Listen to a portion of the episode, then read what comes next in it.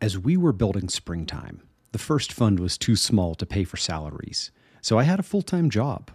I worked for a consulting firm in the startup ecosystem. You've probably heard me talk about them before, called Established. They're the folks that run the Startup of the Year program, among a lot of other wonderful work. As happens at a small company, my role was sales, account management, project management, Airtable guru, startup sourcing, mentoring, event assistant, whatever was needed. And then I would have to fit SpringTime work in the in betweens. I did this for four years. One of my touchstones that kept me sane during this time was relentless reprioritization. This is not to say that I was chasing shiny objects every day. It's about understanding the priorities of the business, pointing in that direction, and then having the clarity to stay on target.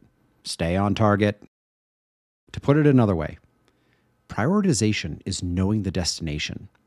Relentless reprioritization is continually navigating along the way to the destination. The other side of the reprioritization coin is saying no. The best CEOs in our portfolio are very good at saying no.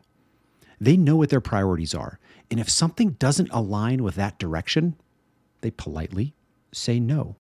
They deeply respect their time, their priorities, and their focus.